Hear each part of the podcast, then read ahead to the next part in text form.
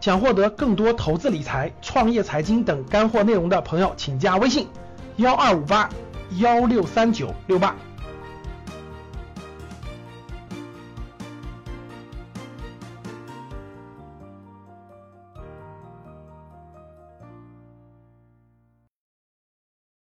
那世界现在各个地方的资产跟国内确实发生了巨大的这个偏差，国内的资产泡沫呢确实比较严重。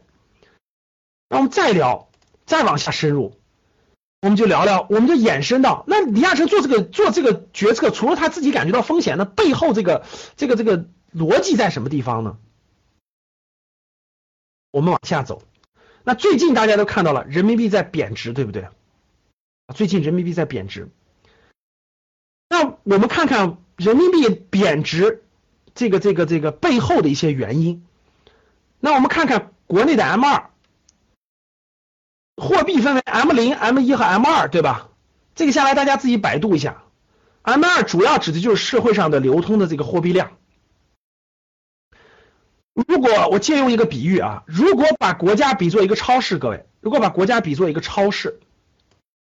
M 二的增长，也就是货币供应量的增长，就是这个超市里头有多少钱，大家听懂啊？M 二什么意思？就是这个超市里头有多少钱。GDP 的增长可以看作是这个整个超市里的货物有多少数量。这个大家听懂了吗？这听懂了吗？听懂打一。M 二就是咱们这个超市里头有多少现金，有多少交易量现金，懂了吧？GDP 就是我们产生了多少货物，比如多少方便面、多少东西、多少电脑，货物的增长速度就是 GDP 的增长速度，钱的增长速度就是 M 二的增长速度，听懂了吗？就是 M 二的增长速度，货钱如果这个这个这个钱太多，货少，会发生什么情况？就会上涨嘛，对吧？买钱多了嘛，它就会正常上涨。现在为啥大家感受不到物价的上涨太多呢？你们知道为啥感受不到物价上涨太多吗？你为啥感觉到通货膨胀不明显？你们知道为什么吗？你知道为什么？就你你觉得粮食没太贵吗？你知道为什么？对，房我我上次公开课讲过了，房子已经变成金融资产了，房子成为了一个海绵，它把钱都吸进去了，听懂了吗？对，房子成为了一个海绵，本来这个房子是个消费品，还有点投资属性，结果房子现在变成了百百分之十的消费属性，百分百分之九十的这个投资属性，所以房子就成了一个海绵，它把钱都吸进去了。对，它是个资金池，它吸进去以后呢，把钱吸进去以后呢，物价是没怎么涨，但资产泡沫大了个去了，就贵的一塌糊涂，听懂了吧？听明白了吧，各位？所以呢，大家感没感受到这个的上涨？那我们往下看，大家看这儿，那他的钱又没有，钱没有没有啊？钱去哪儿了？钱把房价炒高了，他跑到房子里把房价炒高了，就资产泡沫起来了嘛？好，看这儿啊。那我问大家，他把房子炒起来了，这个钱，这个钱是不是聚集在这个池子里了？对吧，各位？他是不是就池子里了？好。那聚个池子里了，这时候你就会钱，你就会发现，如果钱发现了有些东西更便宜，特别便宜了，他没有钱为什么到房子这个池子里？就大家回答我一下，钱为什么到房子这个池子里？它为什么被房子这个海绵吸收？再回答我为什么？对呀，它核心它核心原因是因为他看到了房子还要涨。就资本为什么流进房子这个海绵？因为他认为房子这个海绵能获利，能获利，未来还能获利，它就涨。那我问大家，如果有一天这个资本认为这儿已经获不了利了，别的地方能获利，他会干，他会怎么办？回答我，回答我。如果资本突然有一天明白，发现，哎呦，这格局的赵老师讲了，这这这没人买房子，未来不涨了呀，那钱怎么办？钱就要去找另一个能获利的地方，听懂了吗？听明白了吧？钱就要去找另一个能获利的地方，他就要走。那他一走会发生什么情况？他一走会发生什么情况？他一走不就暴跌了吗？那怎么让他不走呢？怎么让它不走呢？卡死需求量，不让他交易嘛？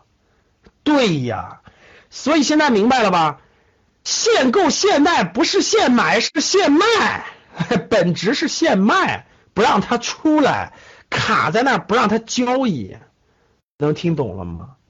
那我问你，如果不限购不限贷，如果不限购不限贷，只是收税，那他跑不跑？那大家告诉我，他跑不跑？你说咱不限购不限贷啊，愿意买的买，愿意卖的卖，咱收税啊，那死地跑啊，那死地一跑，这这这这这这目的达到了吗？达不到啊，听懂了吗？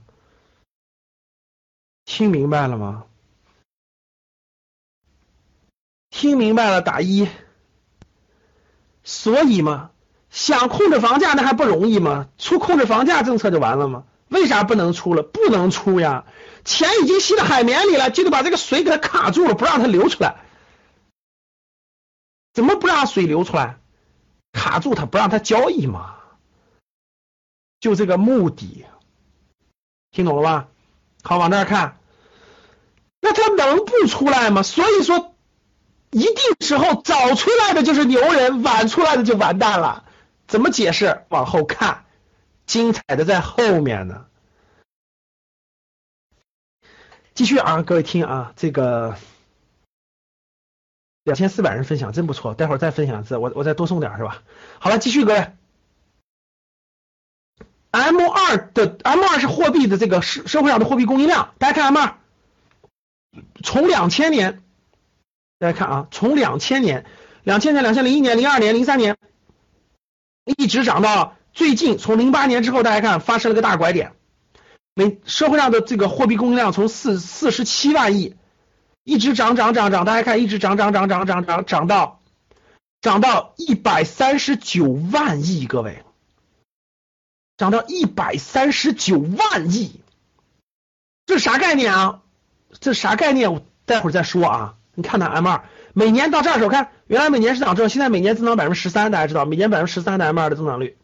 百分之十三，然后咱们看美国，大家看这儿啊，咱们看美国，美国的这个美中国的 M 二和美国的 M 二对比，大家看美国的 M 二是这条线红色线，大家看从零九年它发生金融危机以后，它也调高了，但是每年人家增长控制在百分之三、百分之五左右。你看，这按人民币计价的啊，现在美国的 M 二是多少啊？美国二零一五年是七十六万亿，大家看到没有？七十六万亿。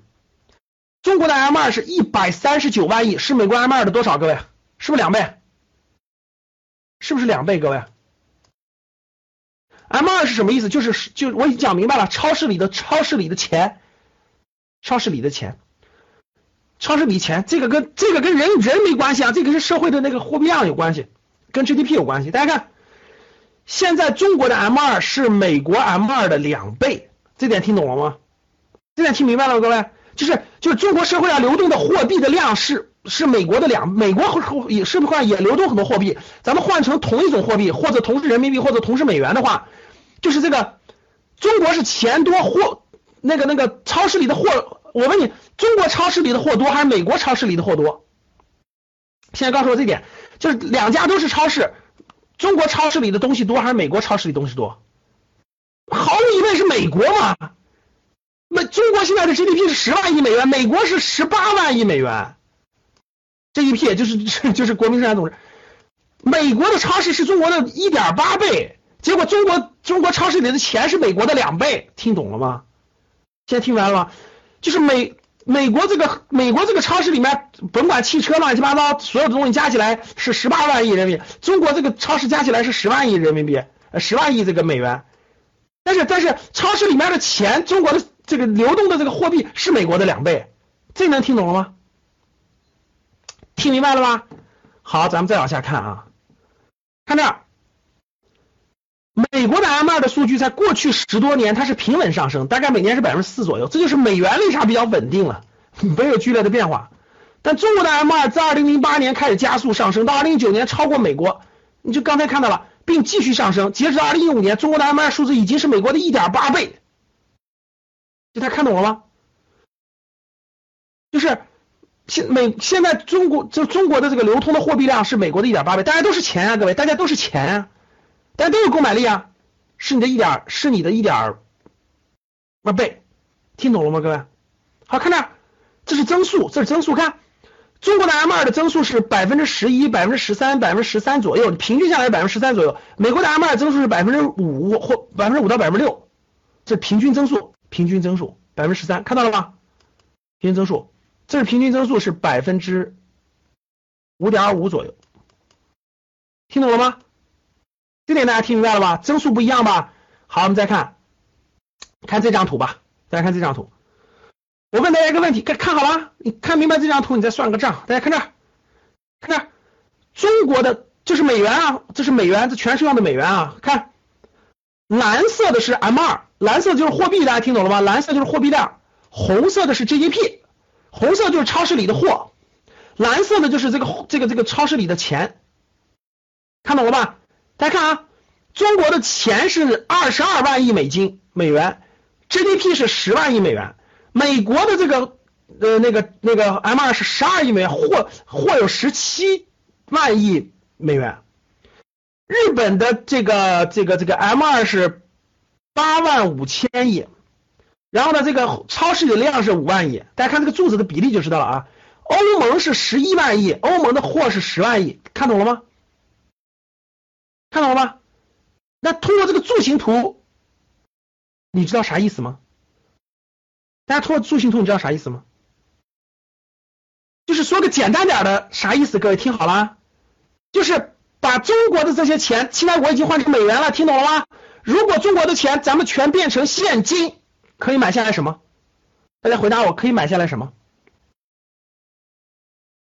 如果把中国所有的钱变成现金，直接可以把全美国买下来，再外贷半个欧盟。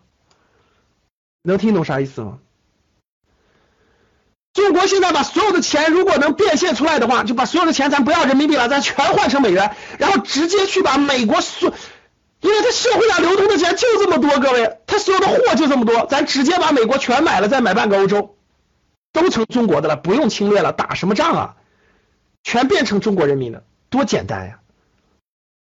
好吧，多简单呀！真的，你就把所有的钱都换成美元，换成美元以后，然后把美国现在所有的，你管它有什么货了，扫货就行了，把它全买了，管它是地还是房子还是企业还是飞机还是运动员。全买了，能买的全买了，因为他社会上就这么多钱，你比他还多一堆呢，多一倍呢。买完了剩的钱把欧欧洲顺便扫了扫了，行了，啥概念各位？啊，不用打仗，打什么仗？拿钱把它全收了就完了。那我再问一句，来各位，数学我小时候没学过奥数，数学不太好，大家拿计算器算一下啊。目前中国的货币可以买下什么？说完了吧？能够买下整个美国和半个欧洲。就他们所有的货，那现在每年百分之十三的增速，大家告诉我十年以后是啥情况？来给我算一下账，来，来各位算一下账。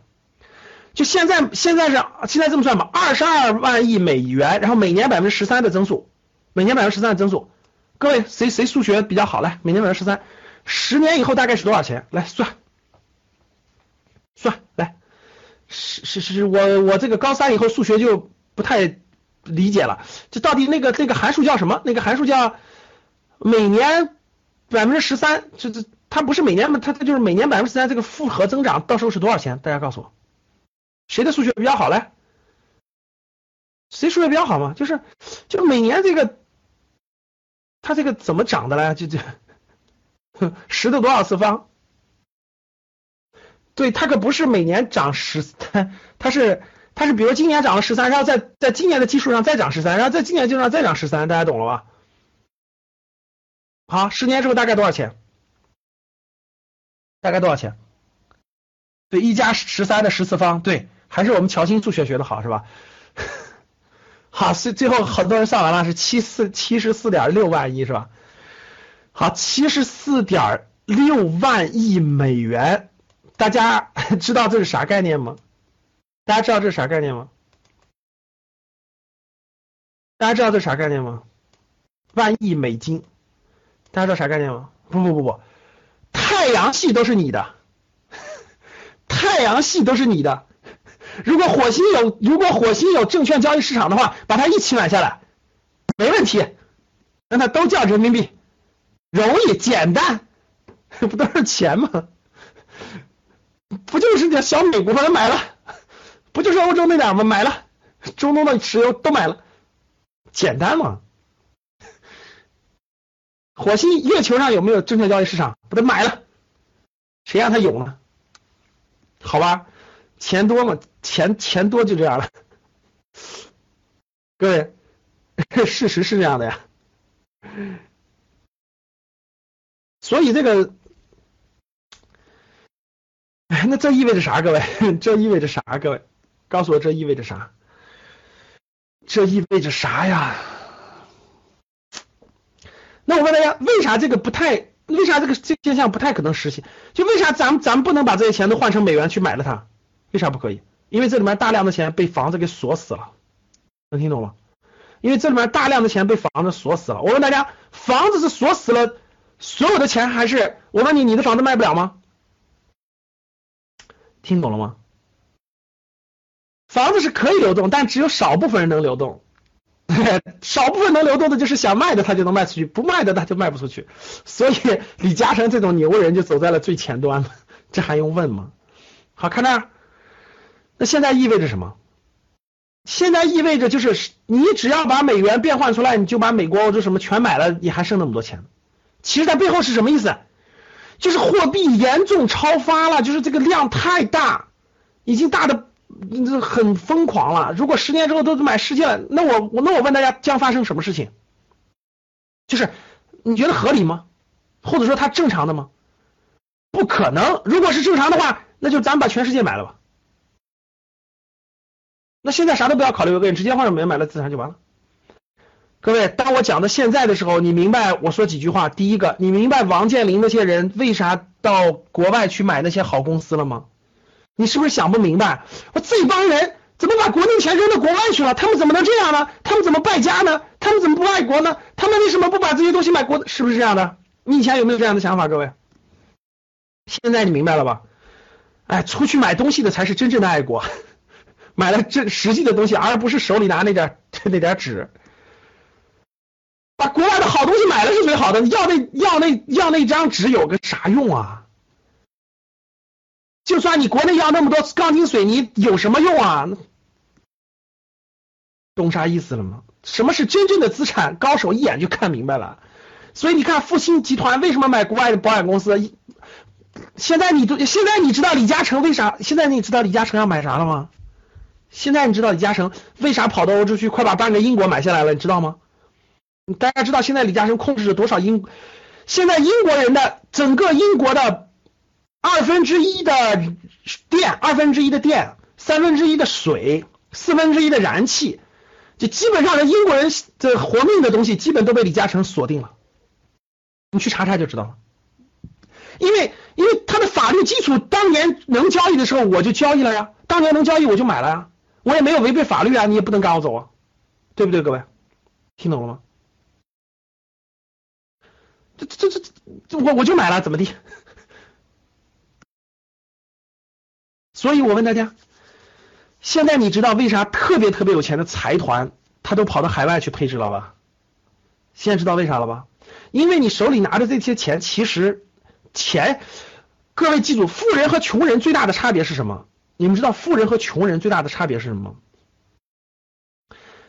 穷人就是把钱存到银行去，然后呢，这个这个每天等那个利息。对，富人就是把钱变成资产。是富人为什么成为富人？因为资产升值给他带来财富。穷人为什么是穷人？穷人拿着那张纸，穷人就做两件事：第一是存银行，第二买保险。富人干嘛？富人第一个买资产，第二个开保险公司。听懂了吗？所以吗？那很明显了。所以大多数普通中产不就是第一存钱，第二买保险吗？就是你就把钱交给这个，交给什么？什么阳光啊，什么什么恒大呀，什么什么什么人寿啊，什么这个公司，人家去帮你举牌吗？你把钱给人，人家去帮你举牌吗？听懂了吗？那现实就是这样的。其实我不能说这么多，你知道说这么多其实有问题的，就跟当年就跟当年股灾的时候，记不记得各位一一五年七月份股灾的时候，我说了，我说这个。当年叫什么？你得买一股，你得支持国家，你得你得你得这个这个这个这个叫什么？当年真的得，其实当年真到了最关键的时刻了，就是帮国家这个抄底呢，确实是这样的。对，为国接盘，当年真的是为国护盘，当年真是得为国护盘。我告诉你，今天讲到这儿我也不能讲了，你知道为啥吗？你们知道为啥吗？那大家想一想，如果你们所有人都去把人民币换成美元了，这不是这不是？其实你们在做的这个事情。对于你的私利是对的，但是对于国家来说，那么多美元都被你换完了，外汇储备迅速榨干了，就没有抗风险能力了。听懂了吗，各位？所以很多事情是不好做的，对，不能做空中国。所以你看没道理，我得我给你讲明白，但是我还不能让你那么做，明白不？真的是这样的。你站在私利的角度那样讲，但是大家想一想，就算你都换成美元了。覆巢之下，安有什么完卵吗？就是国家都困难都度过不去了，你那点房子，你那点钱，就算换得过来，你其实也没有意义了。听懂了吗？那咋办呀？那应该咋办？那应该咋办？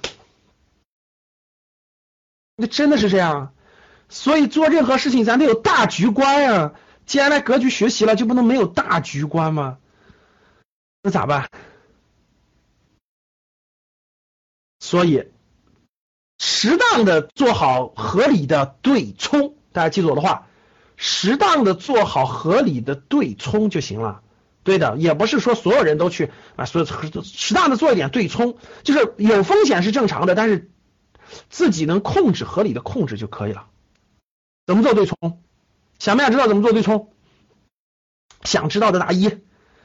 最近发生的事情啊，大家看，这是今天的我今天给大家整理课件的时候啊，中国转向选择性收紧货币政策了已经。其实中国不是央行也不是傻子，这风险谁都能看得到，所以央行其实也在做什么做准备。第一个准备是什么？货币在是不是在是不是在慢慢的贬值？各位，最近是不是在缓慢贬值？其实我告，其待会儿我跟你讲，其实如果没有二零一五年一六年上半年这波房地产泡沫，其实中国的回旋余地还是比较大的。这一波上半年这一波房子暴涨绝对错了，我跟你说真的错了。你以后放长远看吧，这招这个去库存是对的，但是绝对不应该让房价涨成这样，早就应该刹车，刹车晚了，真的。中国转向选择性，现在你看，第一，市场货币适当的贬值；第二，收紧货币了。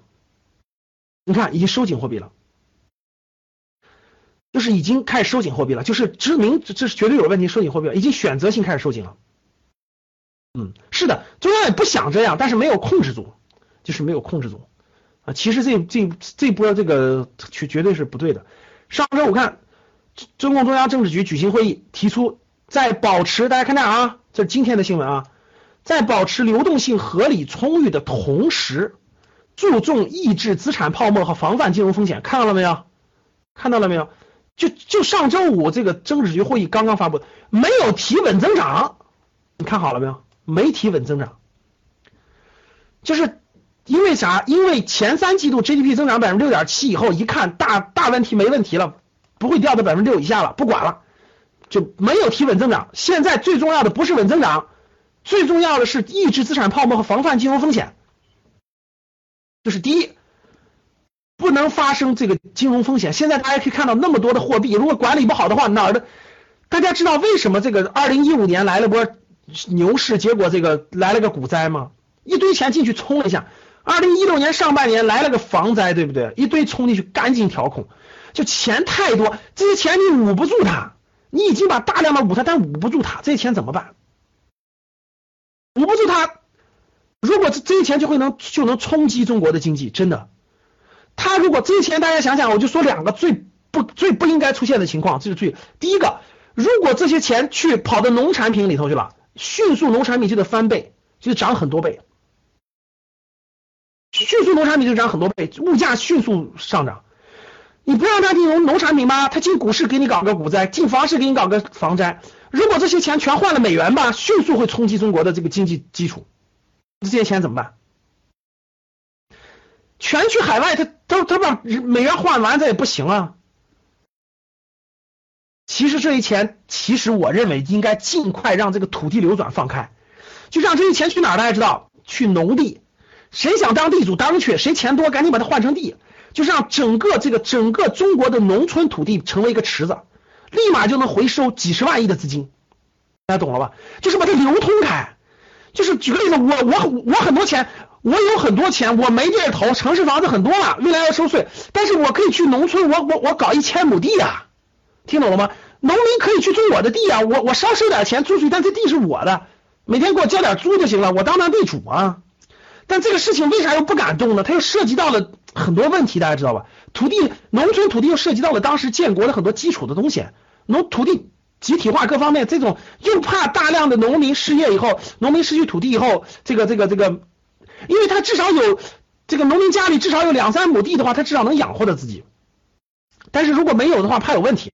但是其实我觉得有些改革有点慢了。现在中国很多土地荒芜了，你们发现没发现？如果现在让我买买山去，这个我我其实买几座山也挺好的，就很多都荒芜了，很多农民都不在家里了。其实，你你所以中国。他，你发现没？中国就是他，他的，他其实不能一有些东西就要拆开了看。比如说，你几个省就可以试点了。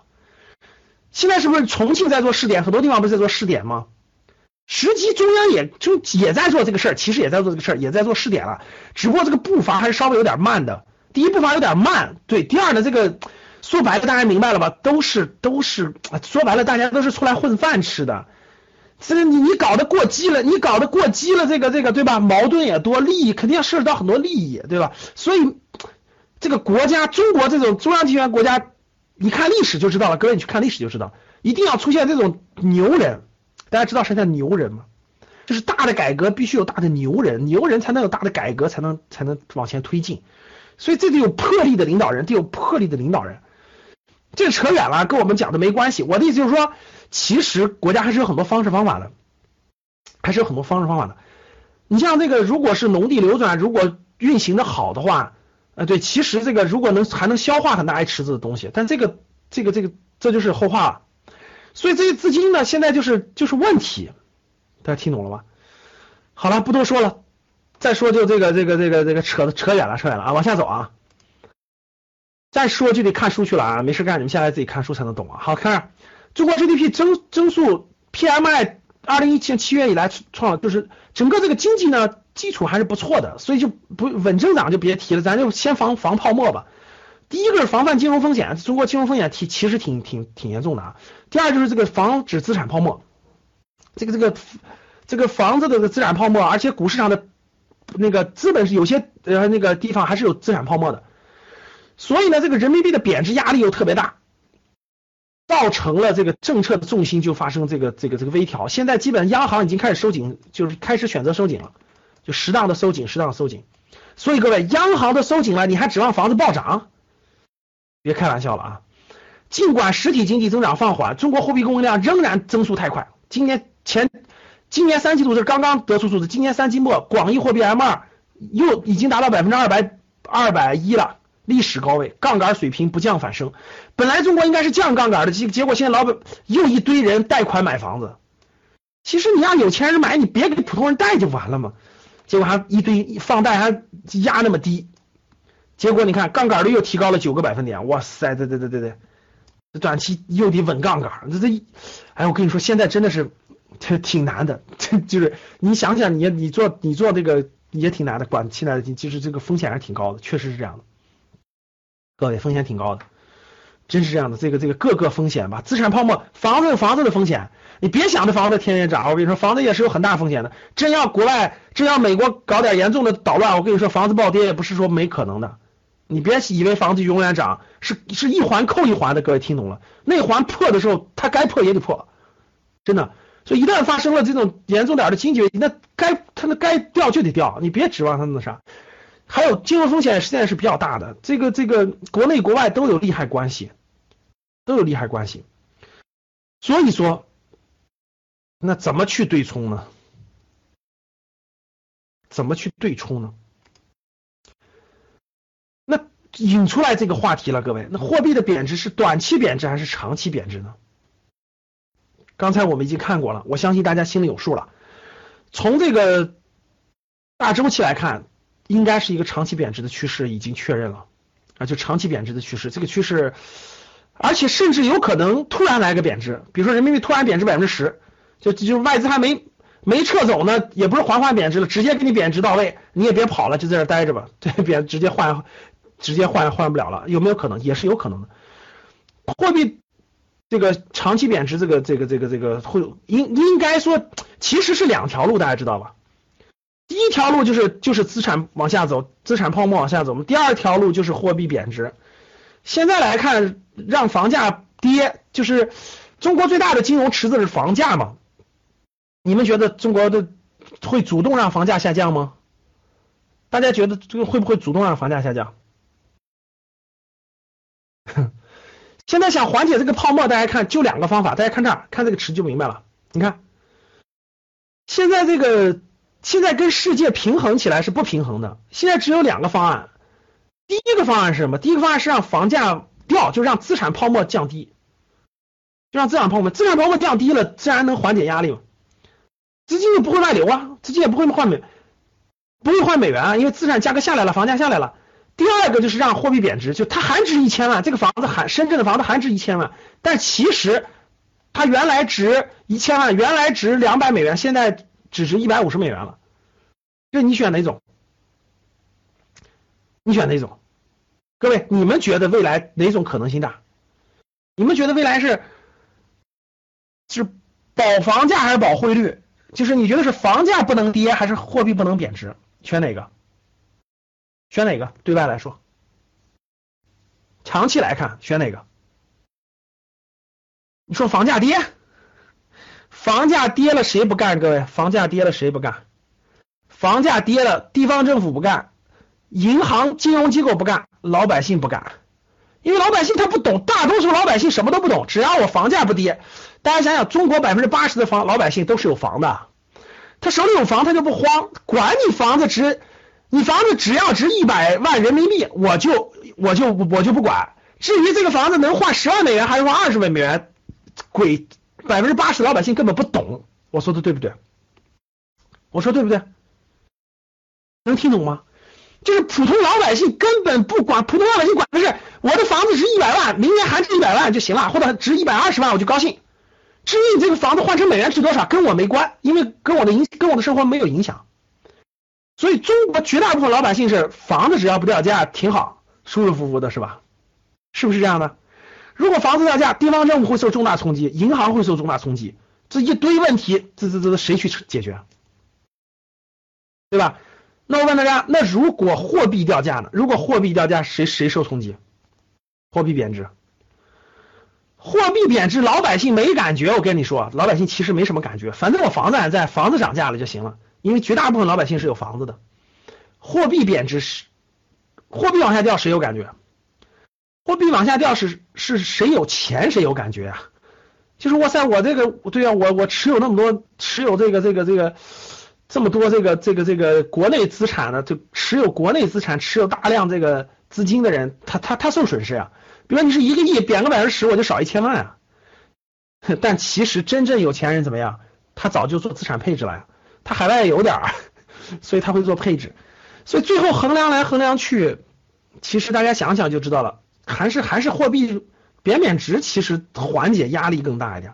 就是我有这么多货币，但其实我的购买力下降了，相对外部下降了，但是我内部还是挺稳定的，而且我这个这个这个我这个房价也没有动，就名义上房价还是那么高嘛，其实是货币对外整体要贬值了吗？对不对，各位？那你选哪个？我也不知道选哪个，但是咱们也不知道选哪个。但是这个这个这个从可能性来说，货币贬值可能性还是挺大的，货币贬值是可能挺大，比原来预想的还是要大很多的，还是要大很多的。嗯，确实是这样，确实是这样的。想获得更多投资理财、创业、财经等干货内容的朋友们，请加微信幺二五八幺六三九六八及我们的 QQ 交流群六九三八八三八五六九三八。八三八五。